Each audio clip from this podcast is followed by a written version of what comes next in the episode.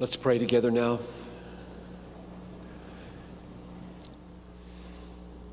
Father in heaven, we want our lives to count for the alleviation of pain, especially the pain of hell, for as many as we can. And short of that, the pain of hunger and the pain of torture and the pain of homelessness and alienation, lack of medical resources water, food. Oh God, make us know we're in a war. And grant that we would have the kinds of lives that would display that reality and maximize our resources for the cause of the kingdom, invest them. Sell your possessions and give alms. Lay up for yourselves treasures in heaven, is the word you spoke to us, Lord Jesus. And surely, the giving of alms would mean a strategic investment for the alleviation of suffering, and it would be an investment in heaven. And now, Lord, as we undertake to look at the nations and the theology of missions, I pray that you would create goers in this room. I pray for thousands of reformed evangelical believers to become missionaries to the frontier, unreached peoples of the world. And may you beget martyrs among us, even in this room, I pray. So fit us doctrinally and spiritually for this, I ask in Jesus' name. Amen.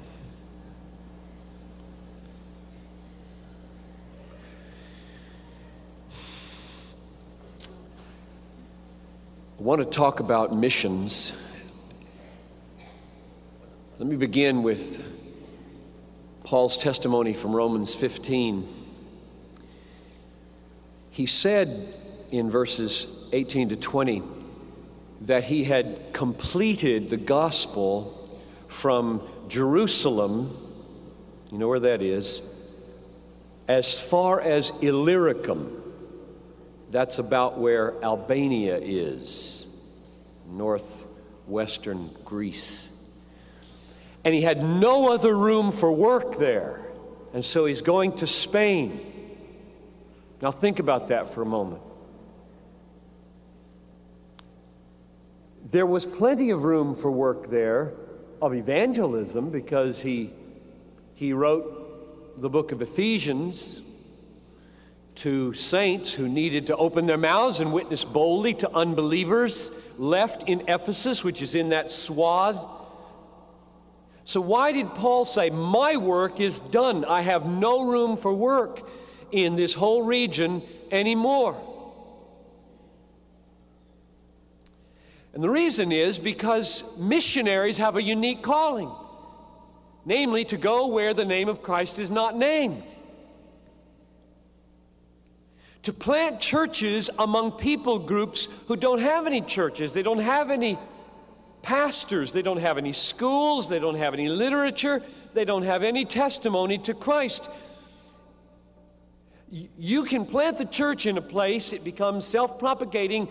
There may be tens of thousands of people yet to be converted, but the missionary's job, the Pauline missionary's job, is done. So, what I'm asking is in our Reformed churches, are we praying and are we preaching and are we teaching so as to beget frontier Paul type missionaries who believe that there's plenty of that kind of work yet to be done? And there is. Hundreds, probably thousands of people groups yet to be reached where Christ is not named, and they don't have any churches, and they don't have any Bible, and they don't have any schools, they don't have any literature, they don't have any radio programs, and therefore the task of the church is to go and make disciples among them. So I'm on a crusade now in this hour to recruit martyr heart missionaries for the least reached people groups of the world and more specifically, among Reformed churches who believe in the doctrines of grace to plead with you to become what you are. Namely, sold out for the glory of God among all the nations. And if you're not, then you're a walking Calvinistic contradiction. Because Calvinists of all people should be the most radical, the most risk taking, the most confident, the most joyful missionaries in the world. That's what I want to try to demonstrate doctrinally and exegetically in the next 45 minutes or so.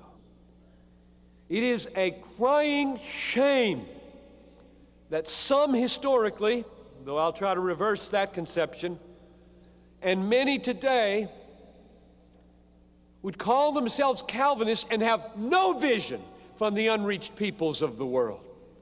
There are reasons for that. Self absorbed, doctrinal, heartless reasons. But it ought not to be so, and it's a contradiction that it is so because the doctrines of grace are missionary doctrines. All five of the five points of Calvinism are missionary doctrines, and I want to try to just summarize that for you as I begin and then take you to the 10th chapter of John to unpack it. Let's take the tulip five points one at a time and just articulate them for what they really are. Number one, total depravity. What does that mean? It means all people everywhere, without exception, are fallen, sinful, and spiritually dead and perishing without the gospel and without the illuminating work of the Holy Spirit that comes with the preaching of the gospel alone. In other words, the T in tulip is a missionary bugle, a cry go preach to them. They're dead. They will not live without the spiritual work of the Holy Spirit that comes in attendance on the preaching of the gospel. Go. It's a missionary point. You, unconditional election. Unconditional election means no person, no people group may claim exclusion from God's purposes because of any race or social class or education or prior creed or religion.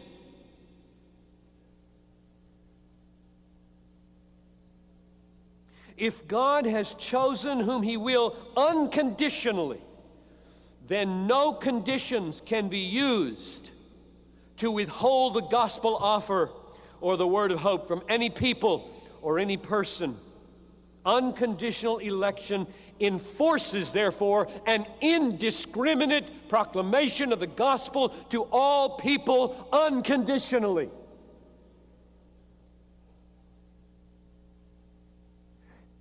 The you is a missionary mandate not to exclude anybody on any condition from the proclamation of the gospel.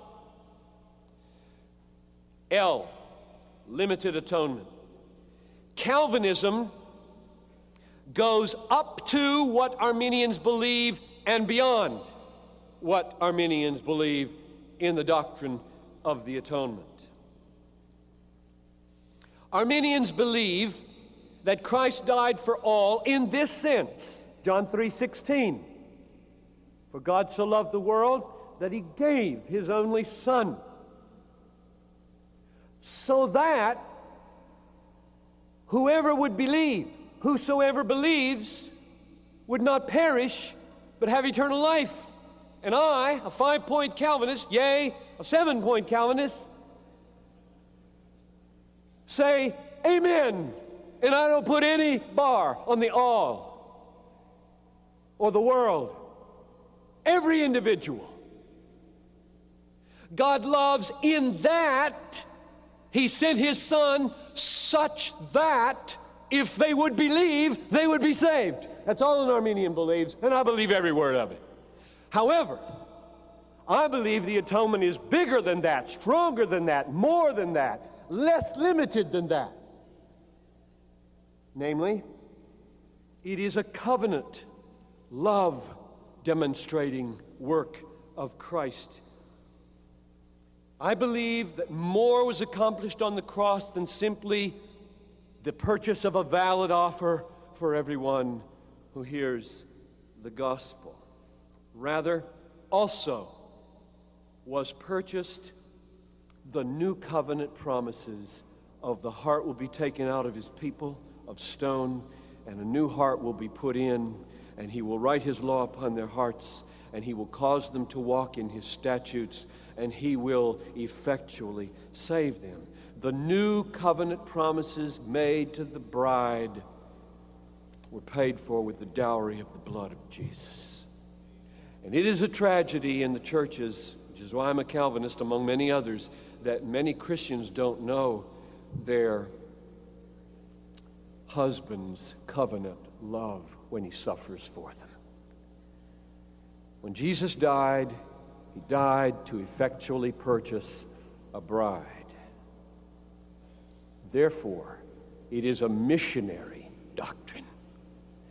In fact, the clearest text, perhaps, on limited atonement, as it's called, or definite atonement, is a missionary text from Revelation 5 9. Thou wast slain, and by thy blood didst ransom men for God from every tribe and people and tongue and nation. Didn't ransom every person in every tribe and tongue and people and nation that way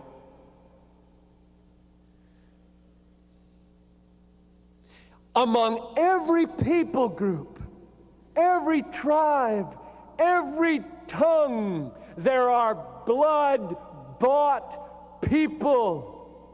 That's a missionary doctrine. I, irresistible grace. God suffers his saving grace to be resisted. The first objection to the doctrine of irresistible grace is, of course, he can be resisted. I resist him. Or Acts 7, you stiff necked people, you resist the Holy Spirit all day long. The doctrine of irresistible grace doesn't mean that the grace of God can't be resisted. It means God suffers it to be resisted until he decides to overcome the resistance. And when he chooses to overcome the resistance, he saves. He puts in the heart of flesh he grants, according to 2 Timothy 2.25, repentance. He grants faith, according to Philippians 1.29. When he is pleased, he overcomes resistance. Otherwise, I wouldn't know what to pray for the people I love at my church who are not believers. I don't pray, make suggestions to them. I pray, save them, triumph over their deadness. And I remember Urbana 67 with my fiance Noel. John Alexander stood up and said, 20 years ago, I said, if I believed in predestination and election and those five points, I'd never be a missionary. And now in 1967, 20 years after that, he said to us, 15,000 folks gathered there, if I didn't believe in predestination, I could never be a missionary in Pakistan. Meaning, when you get out there and you realize how hard the human heart is, and how massive the obstacles are, and how entrenched the resistance is. If there isn't a sovereign God to solve this, let's all go home. It is a missionary doctrine. Irresistible grace is our hope in missions. It's not a hindrance to missions. Finally, P, perseverance of the saints. God can and will sustain his missionary saints through suffering so that they go on trusting him and serving him. And he will see to it that they keep believing the gospel and therefore that the gospel will be preached throughout the whole world as a testimony to all peoples and then the end will come that's a irreversible and irrevocable promise. Matthew 24 14. The new covenant promise that I said was purchased by the definite atoning work of Christ, the most glorious expression I know of the new covenant is Jeremiah 32 40. I will make with them an everlasting covenant, that I will not turn away from doing them good. And I will put the fear of me in their hearts so that they will not turn away from me. That's the only way any missionaries survive. That Almighty God is pleased to put faith, repentance, fear, love, and perseverance in the heart of the saints, blood bought by his own Son, and awaken it afresh every morning, no matter what. That's the only reason the Great Commission can be finished, is the perseverance of the missionary saints. So every one of them, T U L I P means every Calvinistic church should be the most radical, risk taking, daring, mighty, joyful, confident missionary church on the face of the globe. And if your church isn't, repent. Go home and do what you can do to change it. We're all tangled up in trying to get everybody to dot their I's and cross their T's at the front end of their Christian life. Be patient with people. Get them in love with the nations while you move them th- from three points to four points to five points to six points to seven points. Let's turn to John 10. Open your Bibles if, you, if you're willing and you'd like to follow with me in some exegesis concerning these things. John chapter 10. My opinion, and I don't think I'm alone in this, is that the book of John is the most predestinarian Calvinistic book in the Bible. That's not an exaggeration. It's not for shock effect. It's just the way I read it. I think it's true. I think the key missionary text in the Gospel of John is John 10 16. It's my text for this remaining time. I have other sheep that are not of this fold. I must bring them also, and they will heed my voice. So there will be one flock and one shepherd. That's power. I've got other sheep out there. They're going to hear me. They're going to come. And there will be one completed flock. That's authority. All authority in heaven and on earth has been given to me. Go. Do this. Become the secondary means without which I will not do it. And lo, I am with you. I'll tell you, if you want to be inspired about how to get close to Jesus, you tired of not being close to Jesus, leave your job and become a missionary in a hard place. You'll get close to Jesus. John Paton sitting in a tree while the enemies on the island of Tanna were trying to kill him, where he'd served faithfully for four years and had a believer. As he sat in that tree wondering if they'd find him, said when he was in his 70s, I had the most sweet communion with Jesus that I've ever known.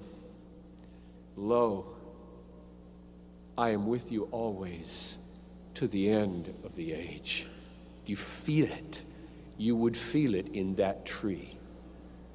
You would feel it. The reason we don't feel those kinds of sweet promises is because they were made to risk taking, lay down your life missionaries. That's who they made to. And we are so cozy, so comfortable, so security bound that we deny ourselves the enjoyment of the sweetest promises of Christ. Now, the text is John 10 16. I want to lay background now. Theological background from the 10th chapter of John. So let's make six contextual observations so that we feel the force of this verse 16. Number one, Jesus calls himself a shepherd. Verse 11, I am the good shepherd. Verse 14, I am the good shepherd. So we have a shepherd and we have a flock of God. Now, the flock of God is Israel in this context. The sheep are Israel. But be careful because some sheep are sheep and some sheep are not sheep. We'll see that in a moment. The first observation, verse 11 and verse 14, Jesus is a shepherd. Second observation,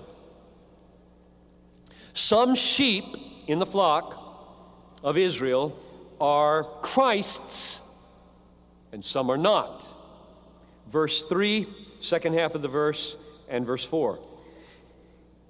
The good shepherd calls his own his own sheep by name and leads them out.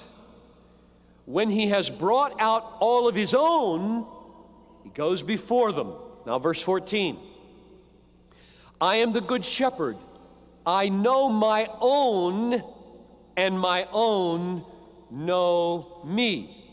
In other words, not all the sheep in the flock of Israel are Christ's sheep. I know my own. I call them. They come, they follow me. Observation number three the reason that some of the sheep belonged to Jesus and some did not is because the Father gave them to him. Verse 29 My Father, who has given them to me, is greater than all, and no one is able to snatch them out of my Father's hand. Now, this is Jesus' way of talking about the doctrine of election. The Father had some sheep in Israel. He takes those sheep, and when Jesus sounds the voice of the Good Shepherd, the sheep recognize the voice, and the Father, through that recognition which He enables, that's called the effectual call or irresistible grace, He gives them to the Son. Let's see that confirmed in 17:6, John 17:6. I have manifested your name, Father, to the men whom you gave me out of the world. Thine they were, and you gave them to me, and I, or they, have kept thy word. So you see, the Father has them, He's chosen them. Now the Son comes and announces the gospel, and the Father gives the sheep to the Son, so that now the Son says, They're my sheep. I have my own. Or Go with me to John 6, verse 37, to see it stated again. John 6, 37. All that the Father gives me will come to me. And him who comes to me, I will in no wise cast out. So some sheep belong to Jesus and some don't. Why? ultimately, God has them, they are His, and He gives them to the Son. Thine they were, thou hast given them to me. Fourth observation since the Son knows those who are His, and He calls them by name, and they're already His, they follow. Back to verse 3 and 4. The sheep hear my voice, or hear his voice, the good shepherd. He calls his own sheep by name and leads them out. When he has brought out all his own, he goes before them, and the sheep follow him, for they know his voice. The other sheep don't recognize his voice. Verse 27 my sheep, my sheep hear my voice, and I know them, and they follow me. Now be sure you see the thrust of what's being said here. Being one of Christ's sheep enables you to respond to the call. Responding to the call does not make you a sheep.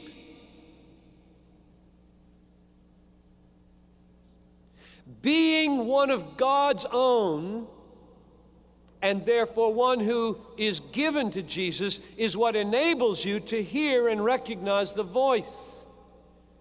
Hearing and recognizing the voice is not what makes you a sheep. Now, this is startling. Very few evangelicals believe this in America. You do, I presume, many of you anyway, because you're here at this reformed oriented conference. But this is startling to most people and very offensive to our self sufficient ways by which we think we have and should have the ultimate right to veto God's rulership of the world in our case.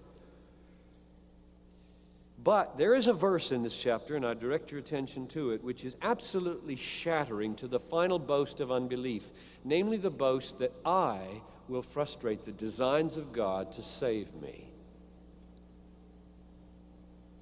Verse 26. Jesus says, You do not believe because you do not belong to my sheep. That just takes the breath away. Almost all evangelicals reverse that clause and say, You do not belong to me because you do not believe. It says, The reason you do not believe.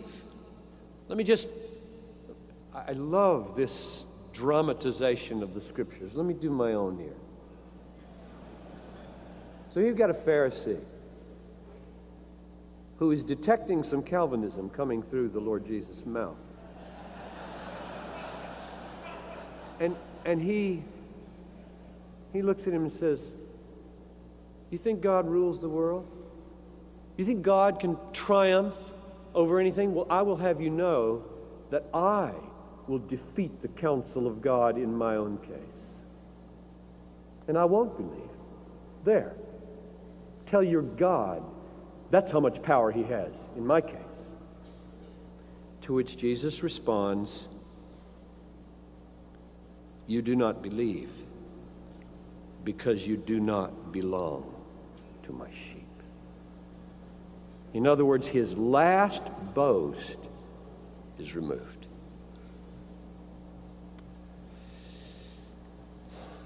Observation number five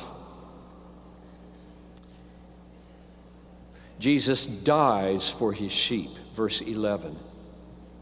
I am the good shepherd. The good shepherd lays down his life for the sheep. Verse 14 and 15. I am the good shepherd. I know my own, and my own know me. As the Father knows me, and I know the Father, I lay down my life for the sheep. Now, I don't know if you hear what I hear in these words that I've been giving you so far in these five observations, but I hear Romans 8. Those whom the Father has gave to the Son. And those whom he gave to the Son, he called through the voice of the shepherd. And those whom he called through the voice of the shepherd, he justified by laying down his life for them. Sound familiar? Not an accident. Paul knew his Jesus. Observation number six. On the basis of this sacrifice of laying down his life for the sheep, he gives them eternal life and it can never be taken away. Verses 27 and 30. My sheep hear my voice, and I know them, and they follow me, and I give them eternal life, and they shall never perish no one shall snatch them out of my hand. My Father, who has given them to me, is greater than all, and no one is able to snatch them out of my Father's hand. I and the Father are one. So let me sum up these six observations. The Father has His own, and He gives them to His Son. The Son dies for those sheep. Third, he calls them by name. Fourth, he gives them eternal life. Fifth, he keeps them safe forever. I suppose I could have added, they follow him after number three. So I'll say them again. The Father gives them to the Son, the Son dies for them, the Son calls them with an inimitable shepherd voice. The sheep hear his voice and follow. He gives them eternal life. Nobody can take them. That is a great salvation. That is a great God wrought, God centered, God secured salvation. And it is a great missionary teaching, as we'll try to see now by pointing out a danger. As soon as the church starts to get close to truth, the devil sees what's happening, and if he can't triumph over the drawing close to the truth, he quickly trumps it with a distortion of the truth. It's called hyper Calvinism. Now, this pride shattering doctrine of the five points is, to our utter dismay, often taken as a clique defining us no more inward grown, self congratulatory banner flying over my teeny little church.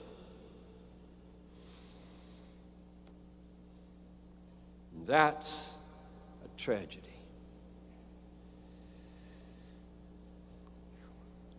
John 10 16 is the answer. Here the Jewish disciples, perhaps, beginning to feel like they are the elect heirs of Abraham and no others. And Jesus appears. I have other sheep that are not of this fold. He means among the Gentiles. I have other sheep that are not of this fold. So stop thinking in terms of your own private privileges here and start thinking of the capaciousness and the greatness and the expansiveness of my heart for Sudan and for all the peoples of the world. Join me in the bigness of my heart. If you love my God wrought, blood bought salvation, lay down your life to show how glorious it is among those who have no access to it. Otherwise, I don't believe you love it and my glory.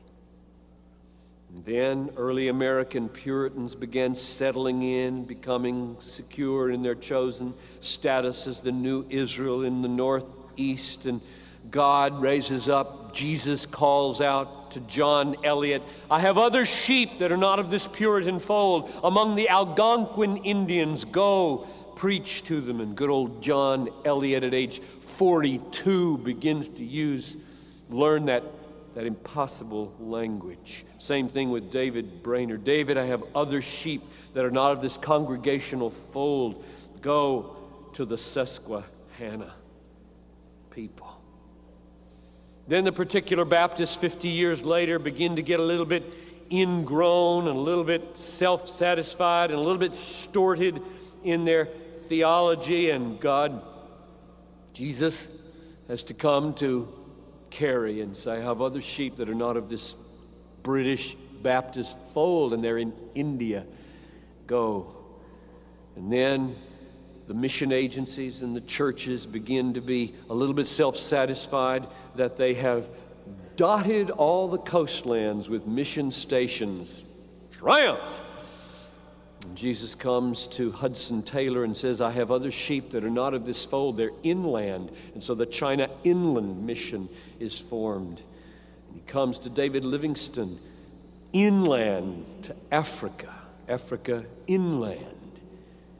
And then in the 20th century, Western Christendom begins to take pride that the church is in every country, all 200 and what, 13 or so countries, they're there. The flag has been planted, and God comes to a Cameron Townsend and says, There are about 6,000 people groups who don't have a shred of Bible in their language. And then in 1974, Ralph Winter reaches up and grabs a hold of the bell and falls on it and rings it, and it has changed every mission agency that has any ears in its head at all in the last 25 years because what he said was though we are in every country, there are two billion individuals outside the reach of any intelligible gospel witness culturally meaning nobody is thinking in terms of peoples, but only in terms of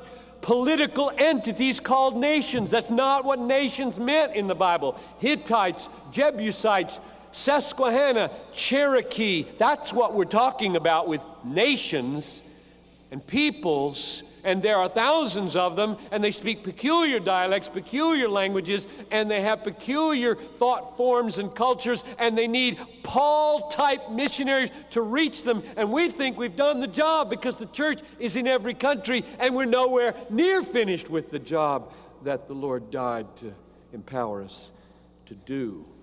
And so, many missions today have rethought their strategies to finish the Great Commission by reaching the peoples of the world. John 10 16, I have other peoples, other people that other sheep that are not of this fold, is the great missionary text of the Gospel of John. Now, it is more than a goad it is more than a goad. I'm goading right now to get you to leave. I want a lot of you to become frontier missionaries. And you don't have to be young, you can do it as a second career. Be a great finisher. There are, there are many 50 something and 60 something people in this room who are red hot for God and don't need to make any money anymore. What you can do with the last 20 years. Tell me, what are you going to do with them to meet King Jesus? How are you going to get ready? How are you going to write the last chapter? Oh, may you not think in terms of retirement. May you think in terms of a brand new dream. On that pad you've built, now stand on it and die to spread the gospel. So, rather than just goad you, let me close with four mighty confidence building observations from verse 16 itself. Number one, Christ has a people besides those already converted, is a mighty encouragement. I have other sheep that are not of this fold. I have other sheep that are not of this fold. I say this is encouraging and the reason I know it's encouraging is not only because of my experience and reading biographies, but because of Acts chapter 18 and the experience of the authority of the Apostle Paul. Came to Paul in a dream. He was frightened in Corinth. The Lord said to Paul one night in a vision, Do not be afraid, but speak and do not be silent, for I am with you, and no man shall attack you to harm you, for I have many people in this city. Just a paraphrase of John 10 16. I have other sheep that are not of this fold. I didn't send you here to waste your time. I have sheep in Corinth. I have other sheep in Corinth. Now get up and go in there and become a secondary means of my reaching my sheep with the gospel. I'll save them, you preach. And that mightily encouraged Paul, and it ought to mightily encourage you. Observation number two for confidence building from this verse. The other sheep I think, by implication in this verse and explicitly elsewhere in John, are scattered outside.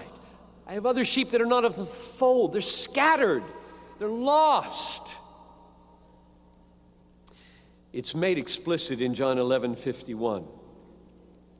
He did not say this, speaking of the high priest, of his own accord, but being high priest that year, he prophesied that Jesus should die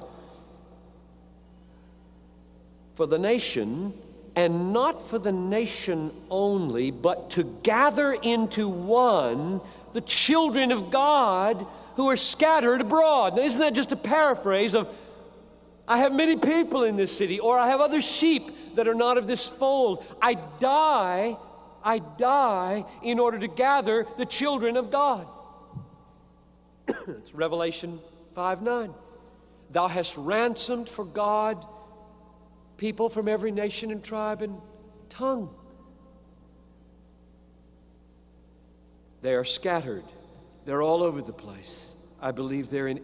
I don't think there's any people group, any Hindu people group, any Buddhist people group, any Muslim people group, any secularist, post Christian European people group you can go to and say with any warrant, there are no elect here.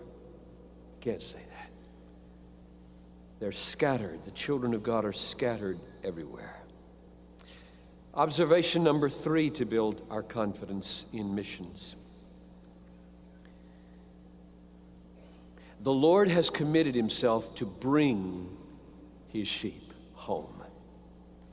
I have other sheep that are not of this fold. I must bring them also. It's one of those Greek constructions with that famous word, it is necessary. I must do this. This is a necessity. I must bring them. I must bring them. I will bring them. I will bring them. So the confidence is that the Lord Himself says, You go, you preach, I'll bring them. I must bring them also. Now, He won't do it without us. And therefore, He will see to it that enough of you are called into missions to get the work done. He's not wringing His hands about whether there'll be enough troops. The Lord of the harvest knows what needs to be done, and He will see to it that it gets done. So you are crucial in the equation. John 20, verse 21 As the Father has sent me, so send I you. Or John 17, 18. Jesus is praying for those sheep who are not yet saved. I do not pray for these right around me, these sheep, this fold. I do not pray for these only, but also for those who believe in me through their word.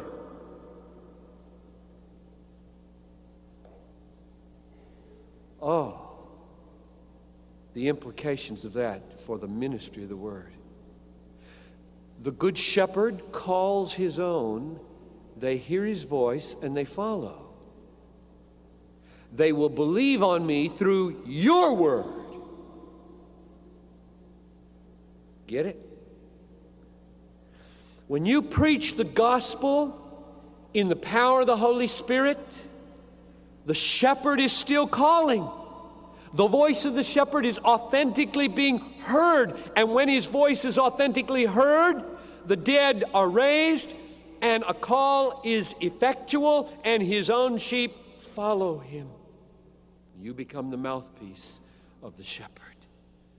This is an encouraging thing for every missionary, indeed, for every Christian who wants to be a mouthpiece of the gospel. My sheep hear my voice, and I know them, and they follow me. Paul said it like this I will not venture to speak of anything except what Christ has wrought through me to win the obedience of the Gentiles. Paul opened his mouth and spoke, but Christ wrought it through him and brought them to the obedience of faith. Finally, number four, they will come. I have other sheep that are not of this fold. I must bring them. They will heed my voice. None of Christ's sheep will fail to heed his voice in due time. So know this Jesus Christ has other sheep besides the fold in this room, besides the evangelical fold in America or the Christian fold in America. He has other sheep besides Christendom. There are, who said it? I think RC said it. Maybe Doug said it. Everything's tying together so well, I don't know who said it. Maybe somebody else said it. But here's what they said. Did you refer to the 144,000, Doug? And then the. Okay. When you said, this is one of your gifts, you didn't just say innumerable. That's what I would have said. That's no good. You said nobody can count that high. That's how many there'll be. And they're still out there. Millions of them, I believe, are out there. And if you love the glory of God, and if you love people, you have three possibilities go, send, or disobey. And if you're not a conscious goer or a conscious sender, you are disobedient to the glory and to love. I close with a story, Peter Cameron Scott, uh, founder of Africa Inland Mission, went in 1867 to Africa full of hope and was laid low with malaria as so many were. You know, they took their coffins, many of them, took their goods in their coffins. Well, he didn't die, but he came back to England broken, stricken, and had to heal. And then he went back, and this time with great hope because his brother John went with him. And within matter of weeks, he buried with his own hands his brother John who succumbed to the fever. And then his own health broke a second time, and he went home. Now, picture yourself. Don't you want to get mad at God here? That's what most 20th century evangelicals would do. They put God in the dock. So, and that, that's not the way that the early, strong, God centered missionaries thought. They never put God in the dock. They looked for the purposes of God in their suffering. So while he was healing and dreaming and struggling and thinking, he decided he needed some inspiration. And I'm going to read here now from Jerusalem, from Jerusalem to Irian Jaya by Ruth Tucker what happened. He needed a fresh source of inspiration, and he found it at the tomb in Westminster Abbey that held the remains of a man who had inspired so many others in their missionary service to Africa, the spirit of David Livingstone seemed to be prodding Scott onward as he knelt reverently and read the inscription. You can read it today, I believe. The inscription on Livingstone's tomb Other sheep I have that are not of this fold. Them I must bring. And that inspired him to go back the third time, and this time, God, having done his sanctifying, strengthening, stripping, wounding, humbling work, blessed and made him fruitful, so that to this day, tens of thousands of Christians belong to churches associated with AIM. So, my prayer for you and me now is that God might deepen and broaden the biblical foundation of missions in our lives. The first wave of modern missions was born with William Carey and the others in a decidedly doctrinal kind of Christianity. It is a great offense to God and a great tragedy that we get so absorbed with the refinement of our doctrine that we do not give ourselves to the reaching of the lost, close and especially to the peoples who are without the gospel far. So, my prayer is not that you will become odd doctrinal. My life is devoted to rejecting that bifurcation, that unnecessary dichotomy in life. A second prayer would be that He open our eyes not only to the fields that are white to harvest, but to the majesty and the splendor of sovereign grace as a missionary incentive. Don't let anybody pull the wool over your eyes or distort the five points of Calvinism into anything other than a great missionary mandate. And everywhere you go, make a case for your doctrine because it is a missionary doctrine and thus expresses the heart of God for the unreached nations of the world. And again, I pray that we would realize the triumph of grace over our own hesitancies and our own fears so that we would overcome all obstacles. So I simply say it again. On behalf of Jesus, I have other sheep that are not of this fold. I must bring them also. And they will come to me and they will follow me. Go find them. Let's pray. Father in heaven, I so long that you would come by your Holy Spirit now and apply this word to many, especially those who are, if they're honest, know that you've been working in their lives. You've been loosening the roots of their trees vocationally. Uh, several hundred in this room, Lord. You've been loosening the roots of their trees, making them feel a, a discontent with their vocation and a readiness to venture something new. Oh God, finish that work in these days. Young people, Lord, who don't know what to do with their lives, take them right now for frontier missionary work. People in retirement right now, send them onto the internet looking at the hundreds of missionary websites, all of which have innumerable responsibilities for the retired. Oh God, mobilize. Make this a mobilizing conference and not just an informative conference. I pray for the glory of our King Jesus, in whose name I pray.